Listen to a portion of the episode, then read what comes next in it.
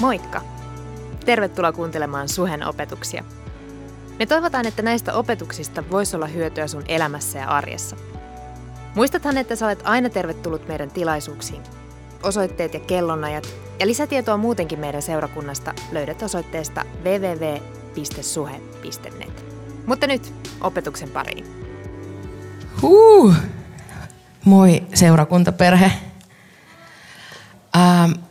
Hei, ihan ekana kiitos Suhe-live. Nämä on mun tyypit ja taas kerran kuulostitte ihan superilta. Ja kukapa kissan häntään nostaisi, jos ei kissa itse. Niin muistutan, että viikko sitten Suhe-live julkaisi Studioliven. Se löytyy YouTubesta.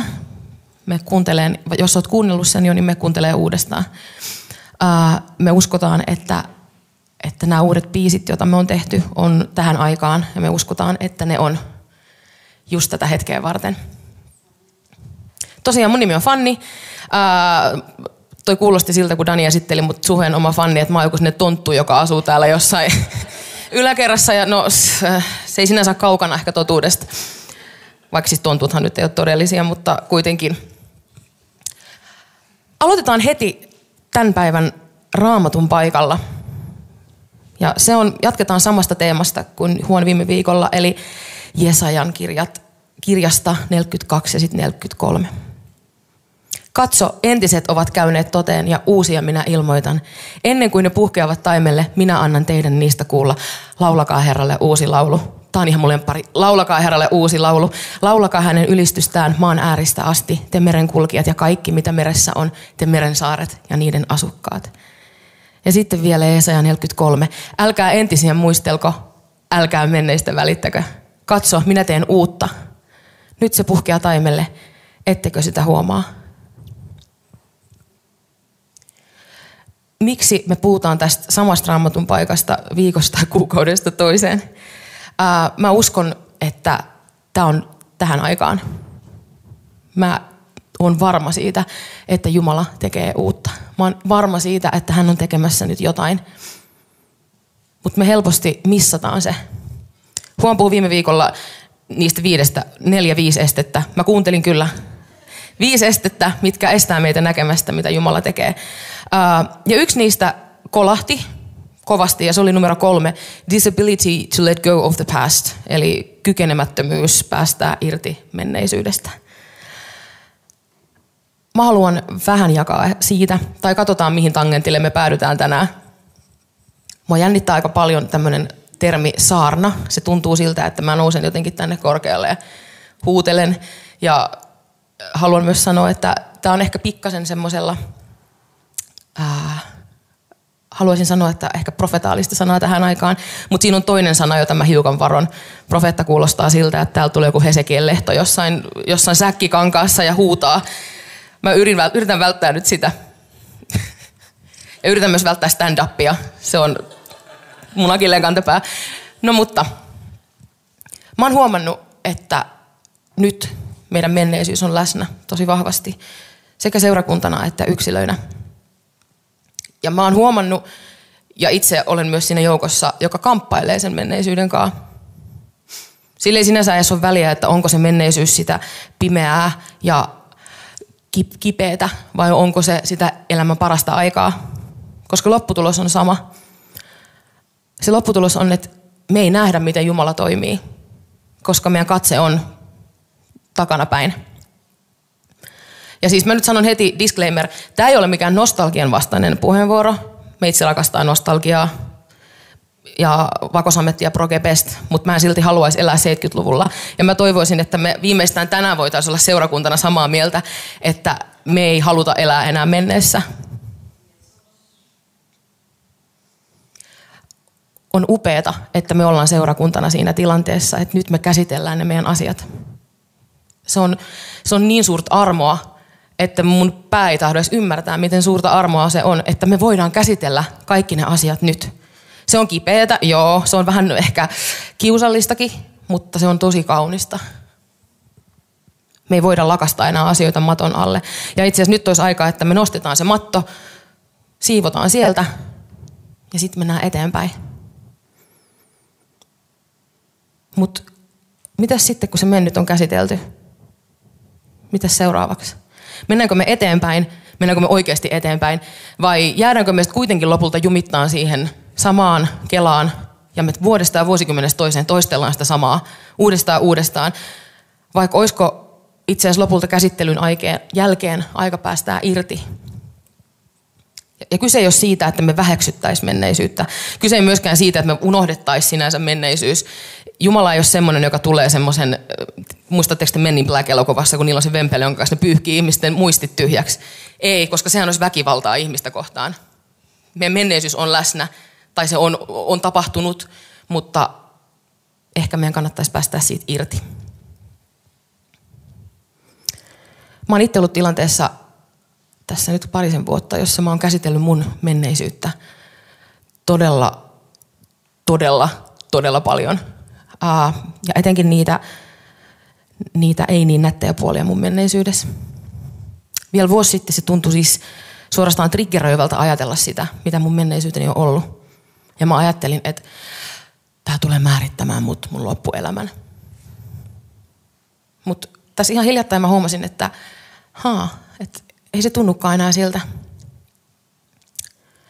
Mun menneisyyteni ei satuta mua enää, vaan itse asiassa se osoittaa mulle, miten suuri Jeesus on. Se osoittaa mulle, miten suurta vapautta on tuntea Jeesus. Miten suurta vapautta on tietää, että hän on maksanut mun syntivelan.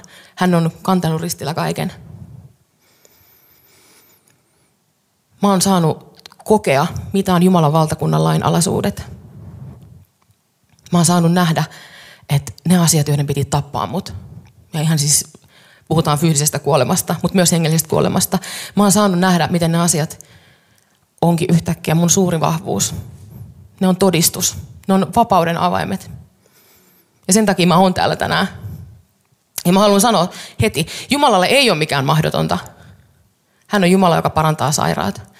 Hän on Jumala, joka korjaa rikkoutuneita. Hän on Jumala, joka herättää kuolleita. Jos Jumala on muuttumaton, niin kuin hän on, niin vielä tänä päiväänkin hän herättää kuolleita. Ja mä itse asiassa ihan rohkeasti sanon, että mä oon yksi niistä kuolleista heränneistä. Mä haluan puhua pikkasen menneisyydestä, että me ollaan niin kuin samalla sivulla. Ja mitä mä tarkoitan, kun mä alan puhua uusista aluista. Mitä mä tarkoitan, kun mä sanon, että pöytä on puhdas.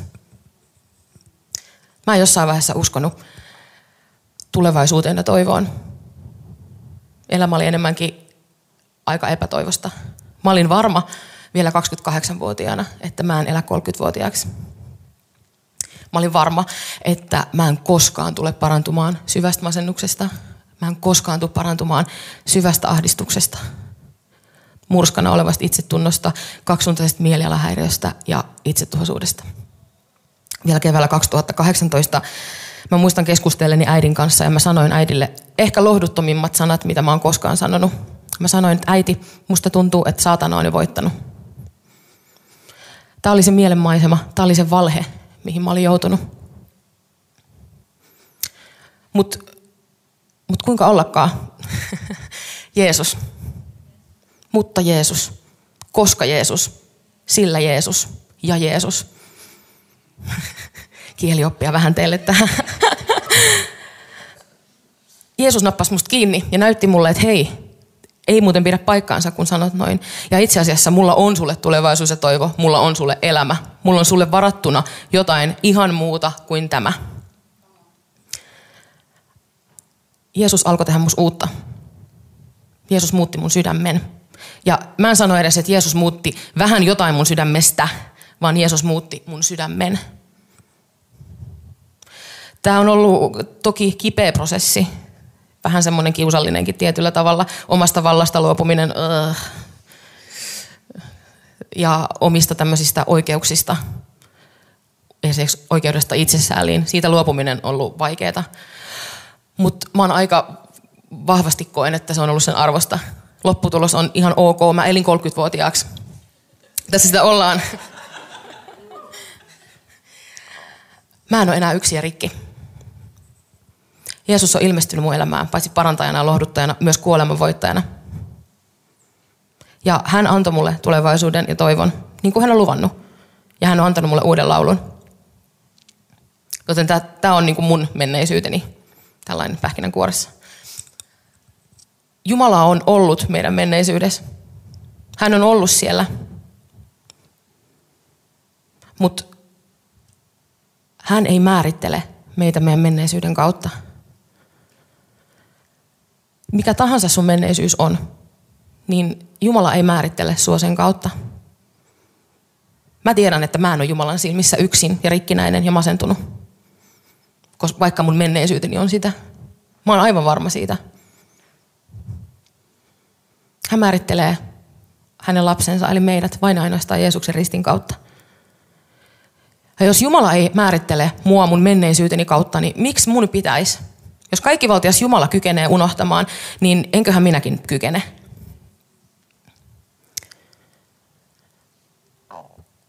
On outoa, miten helposti me nähdään tämä maailma ja tämän maailman lainalaisuudet sen kautta, mitä meidän menneisyys on ollut. Tai en tiedä, onko se outoa, se on inhimillistä. Kaikki me ollaan sen ajattelutavan jotenkin uhreja.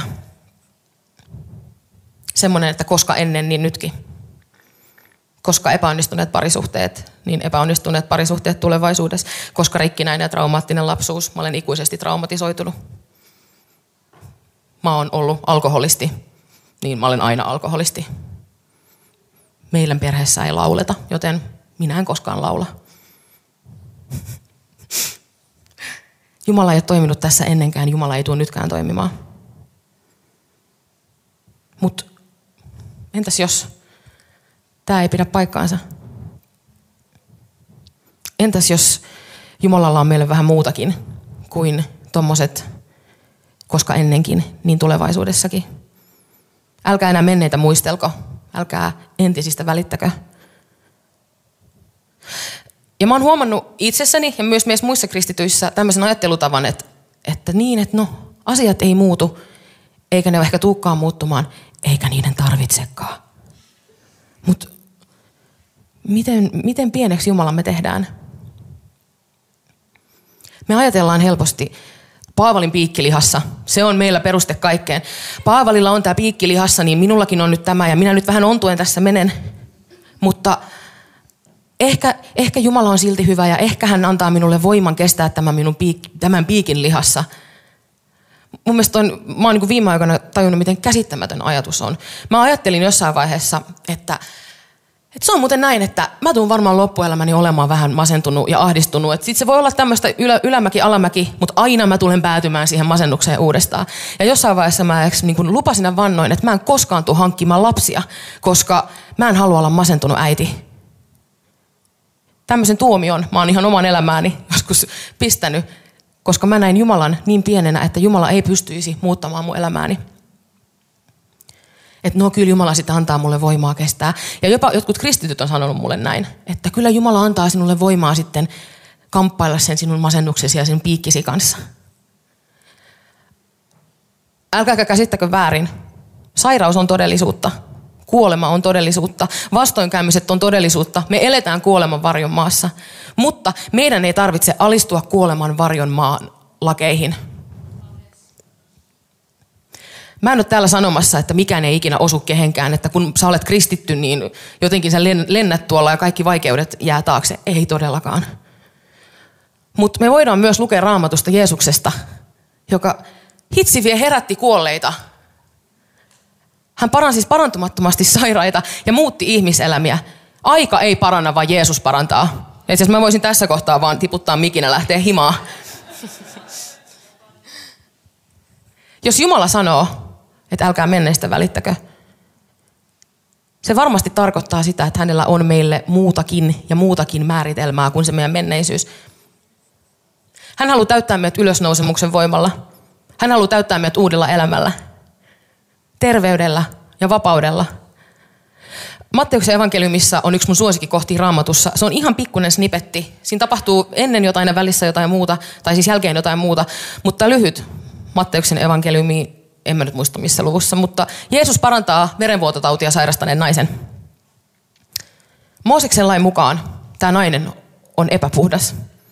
Tämä nainen oli 12 pitkää vuotta ollut saastainen. Kaikki, mihin hän koski, kaikki, jotka koski häneen, hän ei voinut koskea kehenkään. Hän ei voi mennä temppeliin, koska hän oli epäpuhdas. Sitten nainen näkee Jeesuksen ja miettii, että jos mä saan koskea Jeesukseen, niin ehkä hän parantaa mut. Tämä on mulle yksi koskettavimpia paikkoja Raamatussa, koska tämä paljastaa meille Jeesuksen luonteen niin siistillä tavalla. Tämä nainen otti ihan hullun uskonloikan. Ja mä pysähdyin miettimään sitä yksi päivä, että miltä se on tuntunut ottaa semmoinen uskon askel, joka ei ole vaan pieni, vaan ihan valtava. Mä luulen, että hänen sykkeensä on ollut korkea. Mä luulen, että hän on hikoillut ja miettinyt, että mä oon hullu. Mutta silti hän teki sen. Ja hän koski Jeesukseen. Ja mitä Jeesus vastasi? Jeesus ei vastannut, että hyi, mene pois. Ei, Jeesus vastasi, että tyttäreni, ja tämä on myös taikasana, tyttäreni, uusi identiteetti Jeesuksessa. Ole rohkealla mielellä. Uskosi on parantanut sinut. Nainen tuli terveeksi. Jeesus ei toiminut ensinnäkään Mooseksen lain mukaan, mutta Jeesus ei myöskään toiminut menneisyyden lain alaisuuksien mukaan, jotka tuomitsi tämän naisen elämän mittaiseen yksinäisyyteen. Ja tässä olisi ihan siis oman saarnansa aihe, miten Jeesus tuli muuttamaan paradigman, mutta ehkä mä jätän sen nyt myöhempään aikaan. Mutta eikö se ole aika vaikeaa päästää irti menneestä? On. Se on aika vaikeaa. Etenkin jos mä lähden siihen niin kuin omin voimin, että nyt minä unohdan. Me tarvitaan Jeesusta tähän aika paljon, ystävät. Me tarvitaan Jeesusta. Mutta niin, jos meidän identiteetti on muovautunut menneisyydessä, ja etenkin jos se on muovautunut valheesta, niin se ei ole yksinkertainen homma kiinnittyä totuuteen. Mä en ole koskaan onnistunut missään. Mä oon aina ollut yksin. Mä oon epäonnistuja. Tai sitten toisaalta, ennen oli kaikki paremmin. Miksi mä voin palata menneeseen? Et elämäni parhaat päivät oli silloin vuonna 1985. Ja se mennyt oli niin hyvä, että sitä ei voi ylittää. Olisi tosi surullista ajatella, että meidän elämän parhaat päivät on tapahtunut joskus ja nyt siitä eteenpäin se on sitä hidasta, mutta varmaan alamäkeä. Rauno sanoi aina, että the best is yet to come. Mun mielestä se oli jossain vaiheessa tosi ärsyttävä hokema. Miten niin muka? Mutta nyt mä seison tämän hokeman takana. Mä oon ihan täysin samaa mieltä, että best is yet to come. Me voidaan tietää, että kun me ollaan Jumalan kanssa, niin hänellä on aina meille parempaa uutta varattuna. Meillä ei ole hätää. Ja jos täällä on joku, joka kokee pelkoa uusien asioiden edessä, niin mä haluan vakuuttaa sulle, ei hätää. Sun ei tarvitse pelätä. Jumala kulkee meidän kanssa. Jumalalla on kontrolli ja hän pitää huolen ja hän ei koskaan päästä irti.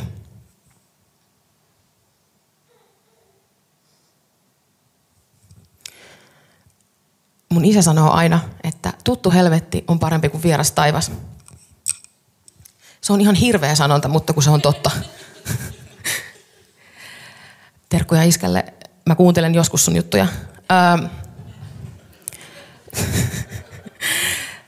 On ihanaa helliä semmoista menneisyyden jotain kipua ja loukkaantumista itsessään. Se on ihanaa. Voi että. Te tuomitsette mut, kun mä sanon, mutta se on sama kuin tökki itseään ikeneen hammastikulla. Pikkasen liian kovaa. Sillä se kirveltää ihanasti. Ja niin kuin sattuu, joo, mutta semmoinen kiva pikku kirvely. Mä oon ehkä nyt ainoa hullu täällä. Mutta sitten lopputuloksena kuitenkin on kipeät ikenet ja verenvuoto. Niin mun mielestä itsesäälihomma on vähän samanlainen. Että minkä takia mä tietoisesti jotenkin menen sellaiseen mielentilaan, että mulla on niinku paha mieli, mun ikeni sattuu. Ja mä tiedän, on ihana kokea sellaista oikeutettua ja vanhurskaasta itsesääliä, että koska mua on satutettu, niin mä voin satuttaa. Kukaan ei varmasti tietoisesti täällä ajattele niin, että sinä satutit minua, ei siis oikeasti. Niin nyt minä satutan sinua takaisin. Tai itse asiassa jopa niin, että Dani satutti mua, joten mä satutan Kirsiä. Ja se kuulostaa huvittavalta, mutta näinhän me toimitaan. Mulla on oikeus olla antamatta anteeksi. Mulla on oikeus olla katkera. Mulla on oikeus puhua pahaa. Mulla on oikeus syyttää ja syyllistää. Ja mä haluan nyt sanoa myös, mä en väheksy sitä, että se on satutettu. Mä en väheksy sitä, että sä oot, sun sattuu. Ja myös haluan sanoa sen, että jos täällä on joku ihminen, jota on satutettu, jota vastaan on rikottu niin syvällä ja meidän semmoisen rajojen rikkovalla tavalla, jos suhun on koskettu väärällä tavalla lapsena esimerkiksi, niin mä haluan sanoa, että mä en väheksy sun kokemuksia. Mun sydän särkyy sun kanssa. Ja voi että, en mä tiedä, mä haluaisin puhua elämää. Mä haluaisin puhua vapautta. Mä haluaisin puhua lohtua sinne, missä on häpeää, missä on kipua. Sä et ole yksin. Jeesus ei ole jättänyt sua. Ja täällä on ihmisiä, jotka on halukkaita puhumaan sun kanssa ja rukoilemaan sun kanssa. Jeesus haluaa uutta elämää sinne, missä on häpeää. Hän haluaa uutta elämää sinne, missä on kipua. Hän haluaa päästää vapaaksi. Mutta meitä ei ole kutsuttu elämään kivussa. Mä tiedän, että tämä on hermostuttavasti sanottu, mutta se on totta. Meitä ei ole kutsuttu elämään kivussa. Ja täällä on moni, joihin sattuu. Ja se mennyt on vielä joku avonainen haava. Ja yhäkin mun mielestä se on niin siistiä ja armoa, että me saadaan nyt olla tilanteessa, jos me käsitellään niitä. Mutta kysymys, jonka mä kannustan jokaisen kysymään itseltään tänään. Olenko minä päästänyt Jeesuksen siihen osaan mun sydäntäni, johon sattuu? Olenko mä päästänyt Jeesuksen mun menneisyyteen? Olenko mä pyytänyt Jeesusta päästään mut vapaaksi? Tässä on iso salaisuus. Jeesus ei tule väkisin. Hän ei pakota. Hän kolkuttaa, hän kysyy, saanko mä tulla?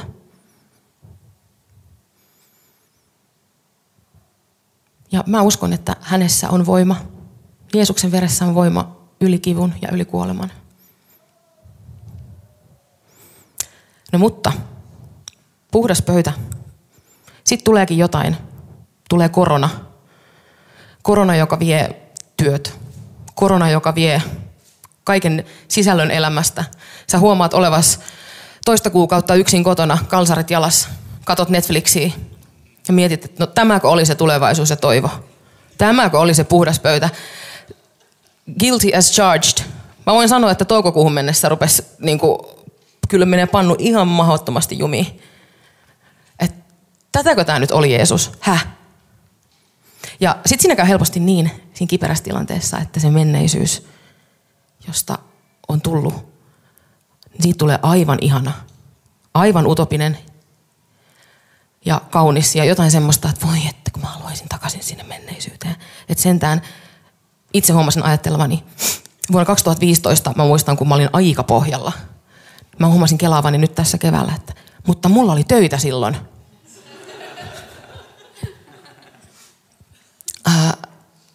Enkä voi olla fiilistelemättä sitä, kun Israel pääsee vapaaksi Egyptistä. Heille käy just näin. He on ollut satoja vuosia orjuudessa. He pääsee vapaaksi. Faarao sanoi, että lähtekää erämaa. Okei, mennään sinne. Ja sitten yhtäkkiä suuren vapauden keskellä, siis mä en pysty ymmärtämään, miltä sen on pitänyt tuntua päästä vapaaksi satojen vuosien orjuudesta. Ja oikeastaan kiitos Jeesus siitä, että en voi ymmärtää. Mutta sitten he katsoo taaksepäin ja näkee, että Faaraon joukot tulee. Sitten he alkaa syyttää Moosesta, että miksi sä toit meidät tänne? Että mikä sun ongelma on? Raahasit meidät tänne kuolemaan. Vitsin Mooses. Ja he on nähnyt kuitenkin siis vitsaukset. He on nähnyt Jumalan kulkevan tulipatsaana ja pilvenä. Ja milloin olet viimeksi nähnyt tulipatsaan? Itse asiassa mä näin tänä kesänä, kun kaverin mökkinaapuri poltti noita autorenkaita pihalla. Siitä tuli melkoinen tulipatsas, mutta se oli kyllä myös sellainen tulipatsas, joka aiheutti metsäpalon. Että en mä tiedä, ehkä tämä on vähän eri homma vielä. Mutta sitten, kun he näkee, tulee ongelma. Ja onhan tuo todellinen ongelma. Ne tuli, siis vaarajoukot tuli tappamaan, israelilaiset, fakta. Mutta sitten yhtäkkiä alkoi se, että miksi sä jo Mooses toit meidät pois täältä, tai pois Egyptistä, että kun siellä oli kuitenkin asiat ihan hyvin. Siis, no mitä Egyptissä oli? Mä tein pientä listaa, naureskelin. Se oli säännölliset ruoka-ajat. Se oli kurkkuja ja meloneja. Ja sitten se oli hautoja. Ja jos jengi olisi tajunnut edes hetken ja pikkasen siitä, mitä Jumala tuli aivan pian tekemään, he olisi menneet polville ja ylistäneet Jumalaa. Ja tämä koskee myös seurakunta meitä, jos me tajuttaisiin edes vähän, mitä Jumala on tekemässä. Me ei napistaisi, me mentäisiin polvillemme ja me ylistettäisiin Jumalaa siitä, mitä hän suuri hän on. Että oli sentään meloneita ja kurkkuja. Kurkku on turhin vihannes. Siis elämässä tulee vastoinkäymisiä. Se on ihan fakta homma. Ja uudessakin elämässä tulee. Tulee se korona. Ei ne vaan lopu ne hommat jotenkin maagisesti. Mutta se Egypti muuttuu aivan liian helposti, aivan ihmeelliseksi, vaikka Egypti orjuutti. Me ollaan joskus niin sokeita, me ei nähdä mitä Jumala tekee. Me aletaan elää menneessä. Me aletaan menneen perusteella oikeuttaa tietynlaista käytöstä. Koska Jumala ei ennenkään toiminut tässä, niin ehkä mun ei tarvitse välittää tästä asiasta. Mä tiedän, tämä on myös ärsyttävästi sanottu. Ja semmoista se on. Jumala ei ole ennenkään toiminut mun parisuuden alueella. Hei, mä oon 30-vuotias sinkku. Ei tää ihan hauskaa ole, kuulkaas. Mutta ehkä sille on väliä, kenen kanssa mä seurustelen. Ehkä sille on väliä. Ehkä mä voin ottaa niin kuin kenet tahansa. Et sille ei ehkä väliä, kenen kanssa mä jaan elämäni, koska Jumala ei toimi tällä alueella. Mutta jos Jumala ei toimikaan vaan mun aikataulujen mukaisesti, ehkä se ei olekaan yhdentekevää, kenen kanssa mä jaan mun elämän. Ja me kristityt, me langetaan tähän menneisyyden perusteella elämiseen tosi helposti. Jos mä saisin markan, tai no ehkä euron, joka kerta kun joku alkaa muistella mulle 70-luvun herätyksiä tai 90-luvun herätyksiä, niin mulla olisi aika monta markkaa. Ja mä en väheksy niitä, ne on ollut upeita juttuja, siis tää ei nyt tässä ole kyse siitä. Niistä tulee ihan myyttisiä, ylittämättömiä, ja me jäädään semmoisen nostalgiaan sen sijaan, että me janottaisiin Jumalaa toimimaan nyt. Me fiilistellään vanhoja hyviä lauluja, ja se on ihan fine. Kunhan se ei tarkoita sitä, että kaikki uusi laulu tai uudet saarnat tai mitä tahansa on automaattisesti huonoja, väärin, jumalattomia, tai niissä on vierasta tulta. Mä oon tullut ihan sairaan allergiseksi tälle keskustelulle, koska tämä mitätöi kaiken uuden, mitä Jumala tekee, kun me aletaan kommentoida, tässä ei ole voitelua. Ja ennen mä saatoin tuomita nämä kommentaattorit kalkkiksiksi, kunnes mä tajusin, että mä itse syyllistyn ihan samaan. Ja mä en sano, etteikö niissä vanhoissa lauluissa olisi voitelua. Mä rakastan vanhoja lauluja. Itse asiassa mä haaveilen päivästä, jolloin me aletaan laulaa gregoriaanisia, latinankielisiä kirkkolauluja. Mutta mä tiedän, että mä oon ainoa, joka haaveilee tästä, joten mennään eteenpäin. Jumala on toiminut menneessä, mutta Jumala toimii myös nyt. Ja Jumala toimii myös huomenna. Ei muututa seurakunnaksi, joka seisoo tientukkeena. Ei muututa seurakunnaksi, joka jumiutuu, vaan muututaan seurakunnaksi, joka kulkee ja itse asiassa joka juoksee eteenpäin. Uusia minä ilmoitan. Ennen kuin ne puhkeavat taimelle, minä annan teidän niistä kuulla. Laulakaa Herralle uusi laulu. Menneisyyteen katsominen, se vaan kivettää meidät. Niin kuin Lootin vaimo, joka pakeni Sodomasta. Vaikka enkeli sanoi, että juokse eteenpäin ja älä katso taaksepäin, niin Lootin vaimo ei voinut olla katsomatta sinne menneeseen, koska siellä oli perintöposliinit. Siellä oli asiat niin kuin kivasti, vaikka me puhutaan Sodomasta, jonka Jumala tuhosi. Lootin vaimo muuttui suolapatsaaksi. Hän kivettyi, koska hän katsoi menneisyyteen. Vaikka edessä olisi parempaa, edessä olisi turva ja siunaus. Me ei voida elää menneessä seurakunta. Se on fyysinen mahdottomuus.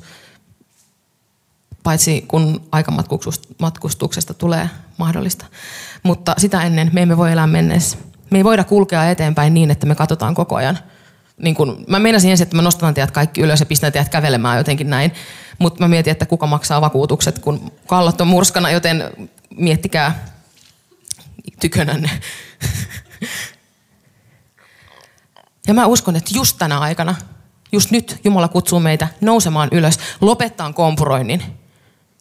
ja juoksemaan eteenpäin. Niin kuin Paavali kirjoittaa Filippiläiskirjan luvussa 3, jakeessa 13, saanko sen taululle? Yes. Unohtaen sen, mikä on takana. Ja itse asiassa alkukielellä toi vissiin tarkoittaa, että olen välittämättä siitä. Älkää menneistä välittäkö. Haha.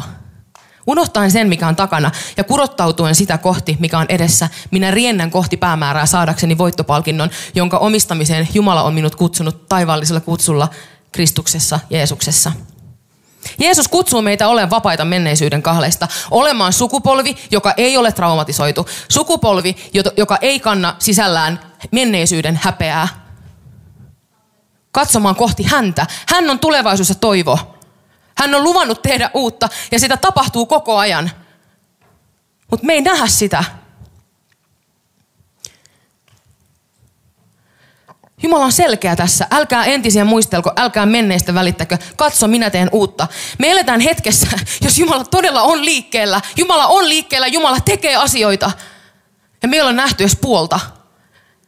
Me ei ole nähty edes puolta siitä, mitä Jumala on varannut tälle ajalle, tälle seurakunnalle, meille seurakuntana ja meille yksilöinä. Ja nyt mä huudan, sori.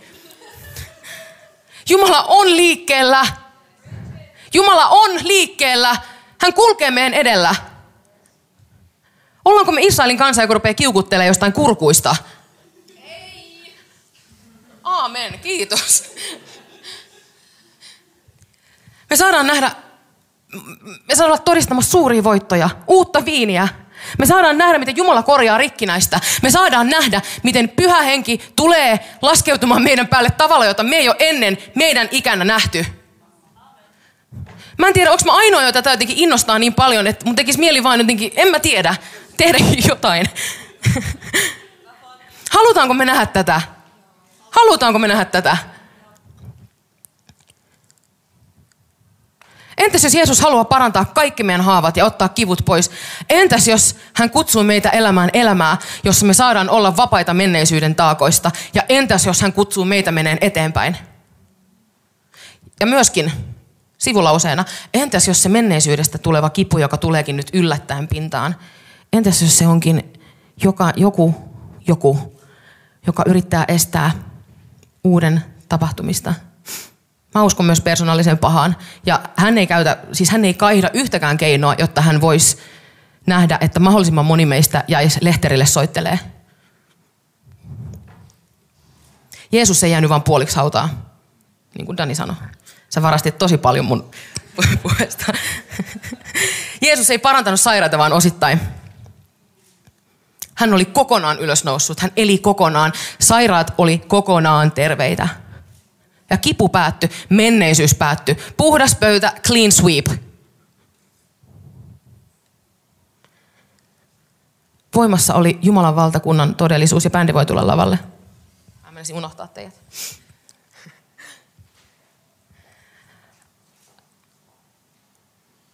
Jumalan valtakunnan todellisuus on sitä, että mennyt, ei tuleva, ei syvyys, ei korkeus.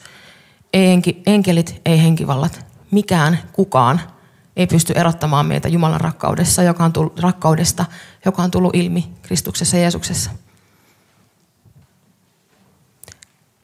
Päästetään Jeesus. Mä en voi käskeä, mutta mä voin antaa vinkin, tehkää näin. Jeesus pitää päästää sinne kipuun, menneisyyden haavoihin. Ja kun Jeesus sanoo, niin kuin hän sanoi sille tytölle, jonka hän nosti kuolleista, että Talita kuum, minä sanoin sulle tyttö, nouse. Kun Jeesus sanoi, että nouse, tule ulos, niin kuin hän sanoi Lasarukselle, niin häntä kannattaa kuunnella. Hän on ollut siellä meidän menneisyydessä. Ja hän haluaisi, että me voitaisiin nähdä ne haavoittavatkin kokemukset ja kaikki hänen haavojensa kautta. Eli niin, että siellä on ylösnousemus ja armo. Hän haluaa kutsua meidät astumaan eteenpäin, nähdä, että siellä on ylösnousemus ja armo. Ja hän haluaa vielä 15 vuoden kuluttua, 30 vuoden kuluttua ja 1000 vuoden kuluttua sanoa, että siellä on ylösnousemus ja armo. Tulevaisuus ja toivo. Ei mennyt, ei tuleva rakkaudesta voi erottaa. Hän haluaa tehdä sun menneisyydestä ja sun kivuista ja sun haavoista jotain uutta, jotain kaunista. Todistuksen hänen voimastaan ja hänen hyvyydestään. Seurakunta noustaan seisomaan.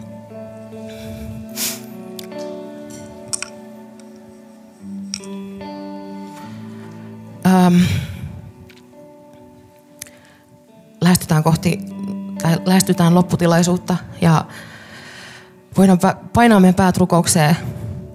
Ja mä haluan kysyä muutaman kysymyksen. Ykköskysymys. Jos sä koet, että sun menneisyys on niin suuri ja jotain semmoista, että sä et kykene näkemään sen yli, mutta sä haluaisit päästä irti. Sä haluaisit mennä eteenpäin. Sä haluaisit antaa Jumalan voiman, Jeesuksen rakkauden tulla siihen kohtaan sun sisintää, sun sydäntä, mihin tällä hetkellä vaan sattuu. Niin nosta sun käsi. Mä rukoilen sun puolesta. Mä haluan julistaa uutta elämää. Mä haluan julistaa vapautta. Mä tiedän, että vapautta on. Pyhähenki on täällä. Hän haluaa lohduttaa sua. Hän haluaa nostaa sut. Kiitos Jeesus. Kiitos Jeesus uudesta elämästä. Kiitos Jeesus puhtaasta pöydästä. Kiitos Jeesus siitä, että sä oot jo täyttänyt kaiken.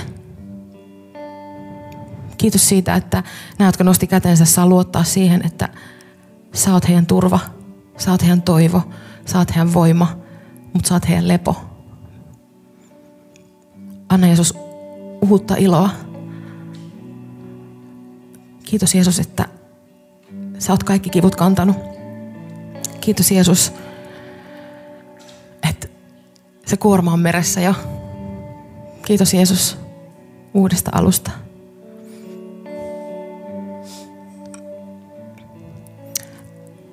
Sitten toinen, mä en tiedä miten mä sanoisin tämän asian, mutta tämä on nyt jostain englanniksi, mutta spirit of suicide. Mä en tiedä, onko täällä joku, joka ei halua enää elää. Tämä on iso juttu. Sun ei oikeastaan tarvitse nostaa kättä. Mutta jos täällä on joku, niin Jeesuksen veressä on voima yli kuoleman. Hänen kutsunsa sun elämään ei ole kuolema. Hänen kutsunsa sun elämään ei ole loppu, vaan hänen kutsunsa sun elämään on alku. Hän haluaa parantaa sut. Ja hän tulee parantamaan sut. Hän haluaa tehdä uudeksi sen, minkä sä oot luullut, että tää on vaan häpeä ja kuolemaa. Ja mä sanon, että kaikille henkivaloille, jotka yrittää nitistää, mä sanon, että väistykää, menkää pois tämän ihmisen elämästä. Ei oikeutta, ei valtaa. Jeesuksen nimi yli kaikkien nimien. Vapaus. Uusi elämä.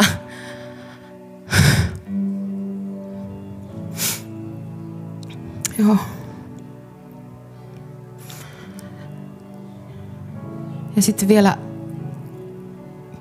jos sä oot kuunnellut tätä tai oot ollut täällä tänään ja ihmetellyt, että mitä noi puhuu? What is up? Kuka on Jeesus? Niin, ja sä haluaisit tuntea tämän Jeesuksen.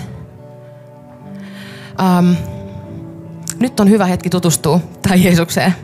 Nyt on itse asiassa aivan täydellinen hetki. Alkaa uusi kirja itse asiassa. Nyt on aivan loistava hetki lähteä elämän parhaalle seikkailulle. Jos sä et vielä tunne Jeesusta, mutta sä haluaisit tutustua tähän Jeesukseen, sä haluaisit ottaa Jeesuksen sun sydämeen, niin nosta sun käsi rohkeasti, nyt kun muiden silmät on luotu kohti maata.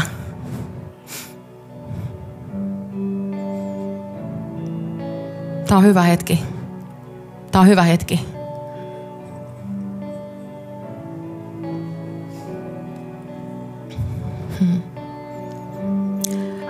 Rukoillaan yhdessä. Mä rukoilen eteen ja toistakaa koko seurakunta perässä.